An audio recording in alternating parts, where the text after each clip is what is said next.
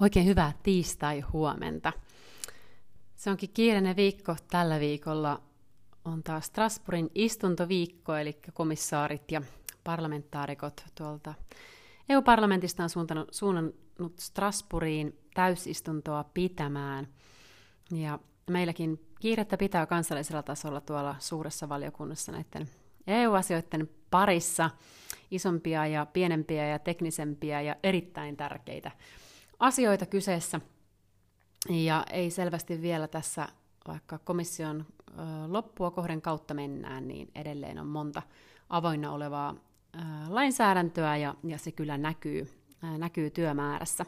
Hyvä näin, koska EU kehittyy ja tuntuu siltä, että aina on joku kriisi, josta päästään eteenpäin jollain tavalla uudistuneena. Näin ainakin EUta on aina kuvattu ja mä oon kyllä siitä ihan samaa mieltä. Mutta välillä pitäisi myös pysähtyä siihen, että monet yksityiskohdat on paljon tärkeämpi kuin mitä me annetaan niille mediatilaa. Ja me on tässä, kun teidän kanssa viime tiistaina puhuttiin tästä viestisalauksen purkamisesta ja, ja tuossa Twitterissä otin kyllä kantaa aika voimakkaasti siihen, että Euroopan komissio, joka on siis valmisteleva ja toimeenpaneva elin Euroopan unionissa, niin käytännössä siis pistää ulos tällaisia mainostviittejä keskeneräisestä lainsäädäntöprosessista, missä siis demokraattisesti valitut tota, niin, niin, poliitikot tällä hetkellä muodostaa mielipidettä sekä jäsenmaissa että Euroopan parlamentissa – niin ei voi olla niin. Se olisi vähän sama kuin meidän ministeriö niin kuin ottaisi kantaa jonkun lain puolesta silloin, kun se on niin kuin demokraattisessa käsittelyssä.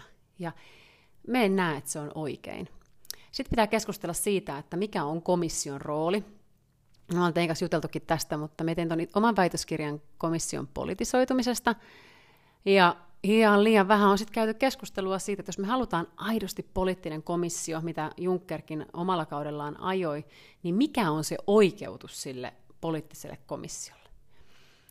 Et tällä hetkellä komissaarien ei tarvi edes olla parlamenttivaaleissa ehdolla. Ne voi olla vaan jäsenmaista osoitettuja henkilöitä, jotka toki käy sitten niin kuin parlamentin kuulemisen läpi valiokunnissa ja parlamentti hyväksyy, mutta silti me en näe, että se on tarpeeksi demokraattinen elin tällä hetkellä sille, että varsinkaan kun sillä ei ole lakia säätävää statusta, niin, niin silloin se ei voi kyllä ottaa mielestäni tämmöisillä niin kuin mainoskampanjoilla kantaa tämmöiseen olemassa olevaan lainsäädäntöprosessiin. Musta se on todella huolestuttavaa. Tästä pitäisi keskustella paljon enemmän.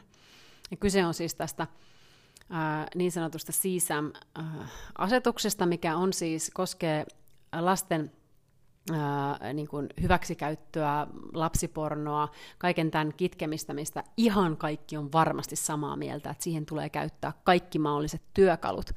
Mutta nyt on niin kuin sellaisia tahoja, ketkä ajattelee, että paras tapa siihen on rikkoa meidän viestisalaisuus. Tämä tuntuu niin kuin todella käsittämättömältä, että joku voi ajaa viestisalaisuuden rikkomista, koska sehän käytännössä tarkoittaa sitä, että rikolliset vois mennä niin kuin, ö, viestiketjuihin sisään ja syöttää sinne vaikkapa sitä lapsipornoa. Ei sillä saada kitkettyä sieltä rikollisuutta, vaan sillä nimenomaan lisätään sitä rikollisuutta kun ei ole olemassa semmoista takaporttia, mistä pääsee vaan hyvikset sisään, eikä pahikset pääse sisään. No, tein kanssa on tästä juteltu ja, ja en mene tähän sen syvemmälle, mutta mun mielestä tämä oli vaan semmoinen nosto, minkä halusin ottaa tuosta, että, että ei näin.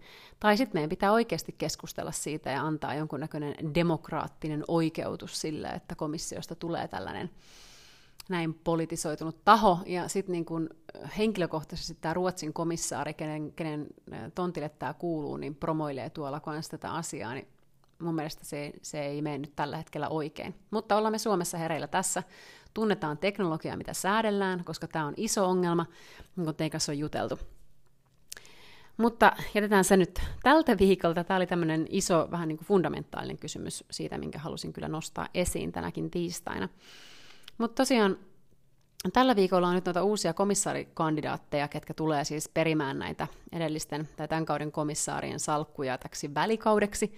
Tässähän on yli vuosi jäljellä, koska siis todennäköisesti uusi komissio aloittaa sitten taas siinä syksyllä 2024, eli yleensä se on ollut lähempänä marraskuuta. Joten ää, nyt nämä komissaarikandidaatit ihan oikeutetusti käy nämä kuulemiset, ja, ja sieltä tulee tämä hollantilainen, ää, yritän tässä lausua hänen sukunimeään, Hoekstra, joku voi mulle, Hoekstra, voi korjata tämän nimen, mutta tulee siis Timmer, Frans Timmermansin tilalle ilmastoasioiden salkkuun, ja siellä on sitten kuulemiset ja siitä myös sitten äänestetään. Eli kyseessä on tosiaan äh, Hollannin, Hollannin kandidaatti ja erittäin tärkeä salkku totta kai. Ja sitten samaan aikaan ton äh, Maros Sefcovitsin pitkäaikaisen äh, komissaarin Slovakiasta niin salkkua ää, vähän lavennetaan ja hän, on, hän sitten varapuheenjohtajana vastaa vastaa näistä asioista. Ja muuten tällä viikolla on sitten käsittelyssä ajankohtaisia aiheita, toi Puolan viisumiskandaali yksi niistä, eli EU on nyt sitten vaatinut Puolalta lisäselvityksiä siitä, että, että Puola olisi, olisi myöntänyt, myöntänyt Schengen-viisumeja lahjuksia vastaan, mikä on erittäin totta kai huolestuttavaa. Ja tämä olisi nimenomaan olisi Afrikasta ja Lähi-idästä olisi tullut ihmisiä. Ja tässä on Puolan tiedustelupalvelu on itse alkanut pidättämään ihmisiä tämän tiimalta, ja EU vaatii totta kai nyt tästä selvitystä, koska silloin kun saa Puolan tai EU, EU-maan passin, niin Schengen, maat, jotka kuuluu Schengen-alueeseen, niin tietenkin liikkuminen on vapaata, ja tämä on erittäin huolestuttavaa, jos tällaista, tällaista tapahtuu. Ja sitten äh, keskustellaan lisätä, lisäavusta Ukrainalle. Ja tähän tietenkin liittyy nyt enemmän ja enemmän niin kuin poliittisesti erittäin herkkiä ja tärkeitä asioita. Tässähän nyt siis Slovakiassa tämmöinen venäjänmielinen Smer-puolue voitti vaalit, ja, ja tämä Robert Fico, joka tätä, tätä puoluetta johtaa, niin on siis sanonut, että hän lopettaa kaiken tuvun, tuen Ukrainalle. Ja tämä on erittäin, erittäin huolestuttavaa että tämmöiset Venäjän myönteiset poliitikot alkaa pääsemään valtaan. Ja tästä on teidän kanssa puhuttu monena tiistaina, mutta tämä on just se, kun nyt, kun sit, nyt kun sota pitkittyy ja Ukraina tulee tarvitsemaan erittäin paljon tukea ja kaiken mahdollisen avun, mitä me pystytään antamaan, niin nyt sitten nämä vastavoimat, ketkä alkaa olla kyllästyneitä tähän tilanteeseen, niin alkaa nousemaan. Ja nyt meidän pitää varmistaa poliittisesti, että ei pääse käymään ää, laajemmin koska äh, nyt ei puhuta ainoastaan, nyt tarvitaan siis kovaa aseapua, mutta tarvitaan myös pitkään vielä hyvin humanitaaristakin apua, ja sen takia sitten on erittäin vaarallista, että tällaiset voimat alkaa pääsemään sekä Euroopassa että mahdollisesti jopa Yhdysvalloissa sitten voima, valtaan. Ja sitten puhutaan teidän kanssa tuosta tuosta EUn rahoituskehyksestä ja sen uudelleen tarkastelusta joku tiistai, eli siitä, että mihin käytännössä tämä EU EU-rahaa nyt sitten käytetään, mm, koska Ukrainallehan siitä tulee menemään myös EUn kautta valtava siivu. Ja maahanmuutto on yksi teema tällä viikolla kanssa. Sitten kansainväliset kauppasopimukset. Ää, niin kuin tiedätte, tässä olen itse hyvin voimakkaasti näiden kauppasopimusten puolesta puhuja, en ainoastaan eurooppalaisen kilpailukyvyn takia, vaan sen takia, että näillä kauppasopimuksilla pystytään oikeasti rakentamaan järkevää geopolitiikkaa, kun niihin laitetaan myös ilmastostandardeja – mukaan. Toivoisin todellakin, että me nähtäisiin vielä myös Yhdysvaltojen kanssa kauppasopimusneuvottelut alkavan seuraavalla komission kaudella, mutta katsotaan, sinne on pitkä matka, mutta meidän nostan sitä esiin, niin jossain vaiheessa siitä tulee uusi totuus ja se lähtee toivottavasti lentoon. Palataan tosiaan tuohon EU-budjettiin. Tänään mä ajattelin, että jutellaan vähän siitä, että miten se ylipäätään muodostuu, miksi puhutaan edelleen näistä kansallisista kirjekuorista. Me ollaan teidän kanssa sivuttu tätä aihetta aikaisemmin, mutta koska tämä on nyt tällä hetkellä tosi topical, ajankohtainen, niin käydään sitä vähän läpi. Siellä on toi esitys noista omista varoista, eli, eli ei tulisi enää niin suoraan noista jäsenvaltioiden bruttokansantuotteeseen suhteutetuista kansallista kirjekuorista toi raha, vaan EU keräisi siis enemmän omia varoja. Niin käydään vähän sitä läpi tänään. Mutta kurkataan vielä vähän tarkemmin tota viikkoa. Ää, eli eilen oli toi tosiaan toi ilmastotoimesta vastaavan komissaarin kuuleminen ja torstaina sitten äänestetään. Ja, ja sitten toi tekoälyasetus, öö, siitä kolmas trilogi oli eilen.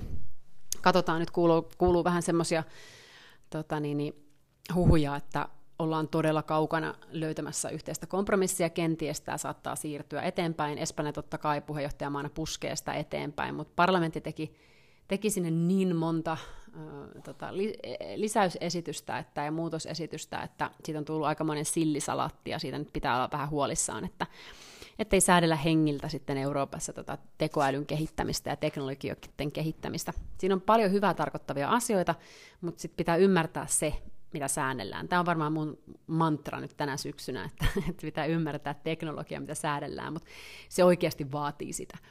Ja sen takia toivoisin melkein, että osoitettaisiin vähän enemmän lisäaikaa. Ja yksi tärkeä seikka siinä on myös se, että nyt kun on digimarkkinaa ja ää, digipalveluita koskevat lainsäädännöt juuri tulleet, juuri tulleet, tulleet voimaan, niin katsottaisiin ensin, että miten ne vaikuttaa sääntelyympäristöön, yrityksiin, ennen kuin sitten lähdetään rakentamaan sinne sitä lisäsääntelyä. Ja se on niin kuin tärkeää, ja se on mielestäni niin sekä kansalliselle poliitikolle tärkeää ymmärtää, että mitä on jo säädelty, ja mitä siellä on, ja ne pitää tuntea ne lainsäädännöt ennen kuin alkaa sitten hakkaamaan sinne lisäsääntelyä, koska tämä on just se, missä Eurooppa menee koko ajan metsään. Ja talousvaliokunnassa on sitten toi tuosta eurooppalaisten strategisten teknologioiden kehitykseen niin kuin ympärille yritetään rakentaa tämmöistä uutta rahastoa, ei kiitos, ei ole mitään järkeä rakentaa taas uutta rahastoa. Meillä on niin paljon rahastoja, missä tällä hetkellä on alikäytöllä rahaa, ja mun mielestä meidän pitäisi paljon enemmän panostaa näihin lainaperusteisiin instrumentteihin, kuin rakentaa taas jotain lisää. Ja ylipäätään minusta nämä semmoiset suora, suorat aluetuet on semmoinen asia, mitä pitäisi tarkastella uudelleen tuossa EU-rahoituksessa. Ja sitten ää, siellä on muuten tänään myös talousvaliokunnassa ja budjettivaliokunnassa yhdessä Dombrovskis ja Gentiloni, eli nämä taloudellisesta vastaavat komissaarit ja varapuheenjohtaja niin keskustelee tuosta elvytysvälineestä. Erittäin hyvä. Mä toivon, että siellä olisi MEPit tosi tarkkana ja kysyisi, mihin se raha on oikeasti mennyt. Ei ainoastaan mihin se on mennyt, vaan mitä silloin sitten saatu aikaiseksi. Ei kun sori, tämähän meni multa eilen ohi, se oli eilen, ja minä en kuunnellut sitä. No toivottavasti joku kuunteli ja vinkatkaa mulle, jos siellä oli jotain hyvää. Voi harmi, se olisi ollut todellakin yksi viikon tärpeistä. Mutta ei mitään, tänään jatkuu siis tosiaan noin täysistuntokeskustelut, ja siellä on EU ja Kiinan kauppasuhteet, siellä on kyselytunti komissiolle. Se on varmaan semmoinen, mikä ehkä kannattaa kuunnella tänään. Ja sitten Moldova edistyminen matkalla kohti EU-jäsenyyttä. Tein kanssa juteltiin just tästä, että laajentumisesta ylipäätään, onko näistä meidän hakijamaista joku semmoinen, kuka mahdollisesti voisi täyttää jäsenyysehdot. Tällä hetkellä, kun katson, niin mikään maa ei mielestäni tule täyttämään ihan heti, mutta totta kai toivotaan, että on väärässä ja, ja, ja sieltä uusia hyviä jäsenmaita saadaan, mutta kyllä se nyt näyttää vielä siitä, että kaukana ollaan ja minä olisi yhtään valmis joustamaan siitä, että kaikki, kaikki kriteerit täytyy sitten täyttää.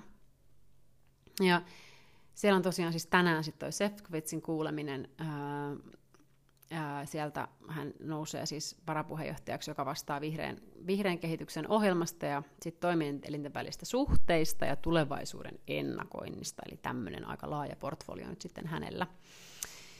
Ja komissio antaa tiedonannon kriittistä teknologioista. Siellä on ää, tekoälyä, siellä on siruja, ja sitten tai Kiina-Venäjä huipputeknologian saannin estäminen ää, ja sitten ulospäin suuntautuvien investointien seulonta. Se on varmaan ihan mielenkiintoinen paketti.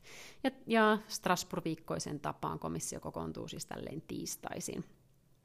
Ja sitten EU ja Mercosurin kauppasopimusneuvottelijat tapaa myös. Keskiviikkona täysistunto sitten jatkuu ja siellä on tuo turvapaikka- ja maahanmuuttopaketin nopea hyväksymisen tarve mahdollisesti, ja Tsekin tasavallan presidentti pitää sitten puheen, ja se on hänen visionsa sitten Euroopasta. Siellä on eurooppalaiset vihreät joukkolainat, se on semmoinen, mikä tiedän, että monia teistä kiinnostaa muun muassa sitten keskustelusta. Ja, ja sitten noista uusista kauppasopimusneuvotteluista keskustellaan myös siitä näkökulmasta, että miten sinne saadaan miten saadaan edistettyä tätä EUn strategista autonomiaa myös näillä kauppasopimuksilla. Ja sitten tästä EUn solidarisuusrahastosta, niin siitä nyt halutaan tukea sitten Italiaa, Turkkia ja Romaniaa. Ja nimenomaan nämä luonnonkatastrofit on semmoinen, mistä sieltä on rahaa annettu. Ja, ja se, se tulee ihan äänestykseen.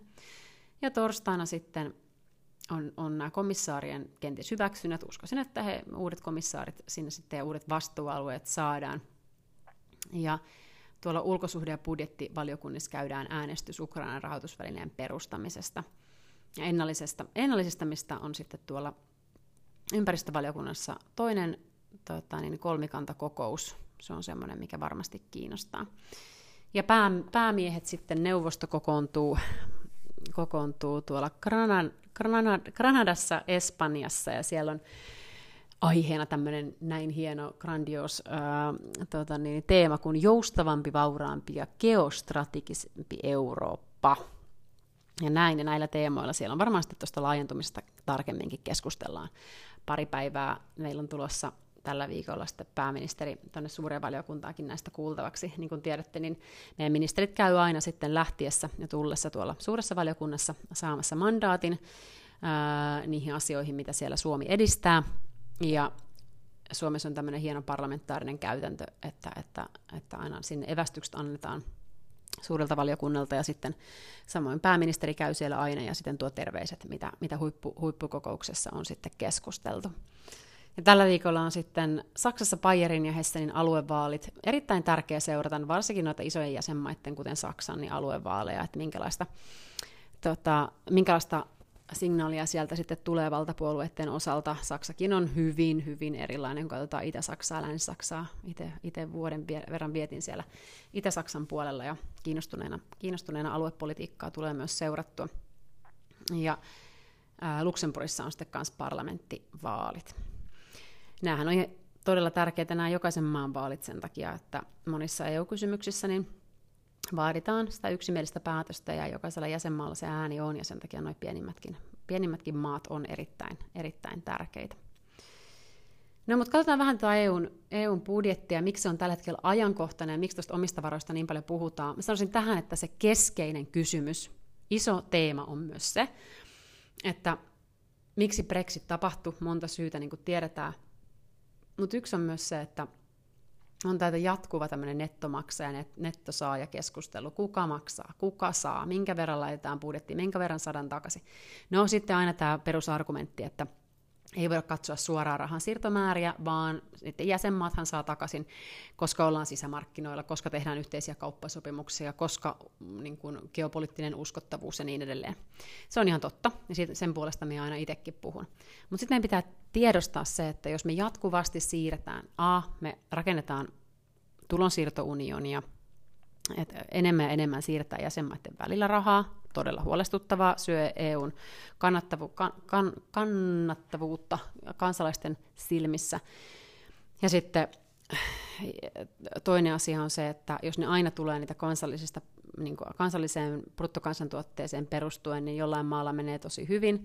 Ja sitten se on jatkuvaa, että se on se, niin kuin siitä sitten, siitä sitten tota niin, niin, tapahtuu se, että maksetaan enemmän EUlle, niin se, se ei kansalaisten silmissä aina ole ihan oikeutusta.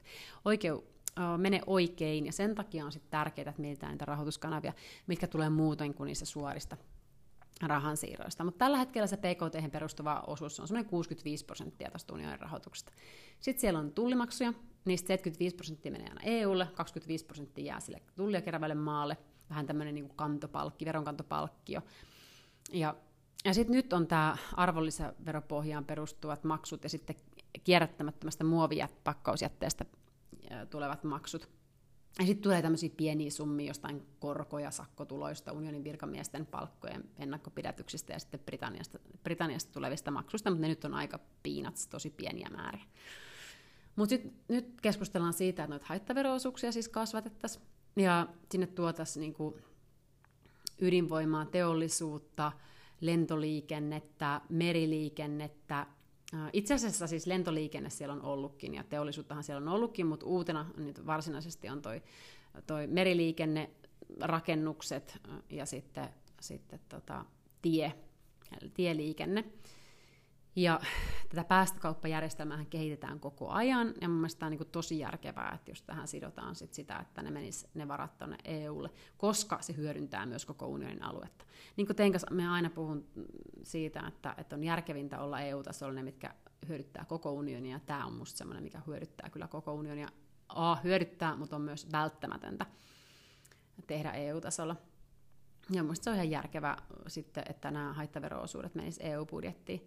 No sitten puhuttiin pitkään tästä digiverosta. Sehän nyt on haudattu, koska se ei käytännössä toimi sen takia, että, että A, kaikki yritykset on digiyrityksiä tänä päivänä käytännössä, ja se ei koskaan edistynyt OECD-tasolla. Ja sitten siinä oli vähän ongelmana se, että että minkä kokoisille yrityksille se laitettaisiin, miten se käytännössä tuloutettaisiin, kun se oli ajateltu, että se olisi tämmöinen liikevaihtoa perustuva vero, mutta sitten se olisi niin kuin ländännyt enemmän tuolta isoista jäsenmaista, ja sitten tuli hirveän monimutkainen kuvio, ja se on vähän niin kuin nyt laitettu parkkiin, ja katsotaan, mitä OECD sen, sen osalta mahdollisesti tekee.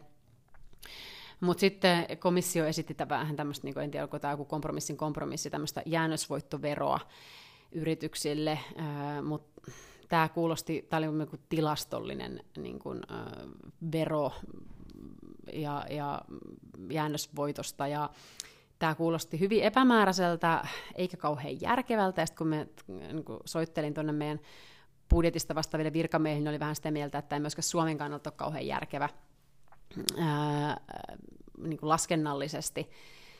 Ja mitä enemmän siihen tuossa yritti, yritti pureutua, niin kaikki jäsenmaat tuntuu olevan vähän sitä mieltä, että tämä nyt oli vaan tämmöinen komission joku esitys, mutta tämä ei tule lentämään. No, mä oon vähän samaa mieltä, enkä sen takia sitten sen enemmän yksityiskohtia edes siinä lähtenyt, lähtenyt menemään, ja ennen kaikkea siksi, koska se ei myöskään Suomen kannalta olisi kauhean edullinen. Eli ehkä jäämme odottamaan sitä, että mitä noissa OECD-keskusteluissa mahdollisesti sit voisi tulla. Musta se digivero vaikutti jossain vaiheessa järkevältä, varsinkin jos se saataisiin vähän isommille yrityksille, ja jonkunnäköinen tällainen globaali niin kuin, veropuoli ei olisi mun mielestä yhtään huono suurille digiyrityksille, mutta on ihan totta, että on tosi vaikea määrittää, että mikä sitten on digiyritys ja näin edespäin. Ja jäämme siis sen osalta, sen osalta vielä seuraamaan, mutta ja keskitytään nyt sitten tuohon niin päästökauppaan ja haittaverotukseen varmasti sitten EU, EU-tasolla enemmänkin. Mutta tällaisilla ajatuksilla tähän, ja me mielestäni niin Suomena meidän pitää miettiä aina sitä, että, että, että, että kahta asiaa totta kai, mikä on Euroopalle hyvä, on yleensä Suomelle hyvä, ja sitten se, että meillä on pienenä jäsenmaana tiettyjä nyansseja ja tiettyjä niin kuin, asioita, mitä meidän kannattaa oikeasti ajaa omasta, omasta näkökulmastamme ja löytää sitten siihen niitä partnereita, ketkä ajattelee samoin. Ja tässä meidän pitää niin kuin, pitää huolta suomalaisten yritysten kilpailukyvystä ja, sitä, ja sit siitä, ettei mahdollisesti tule minkäännäköistä tuplaverotusta. Ja muistetaan kuitenkin, että Suomi, vaikka se on oltu nettosa, tässä unionin historiassa, niin, niin kyllä me enemmän silti saamapuolelle jäädään, jäädään unionista kuin, kuin maksupuolelle ny, ny, nykyisilläkin tuota, niin käytännöillä. Mutta tällaisia ajatuksia tähän ää, tiistai-aamuun, ja ei muuta kuin oikein hyvää istuntoviikkoa, ja pistäkäähän taas toiveaiheita tulemaan ja palataan ensi tiistaina. Ei muuta kuin moikka moi!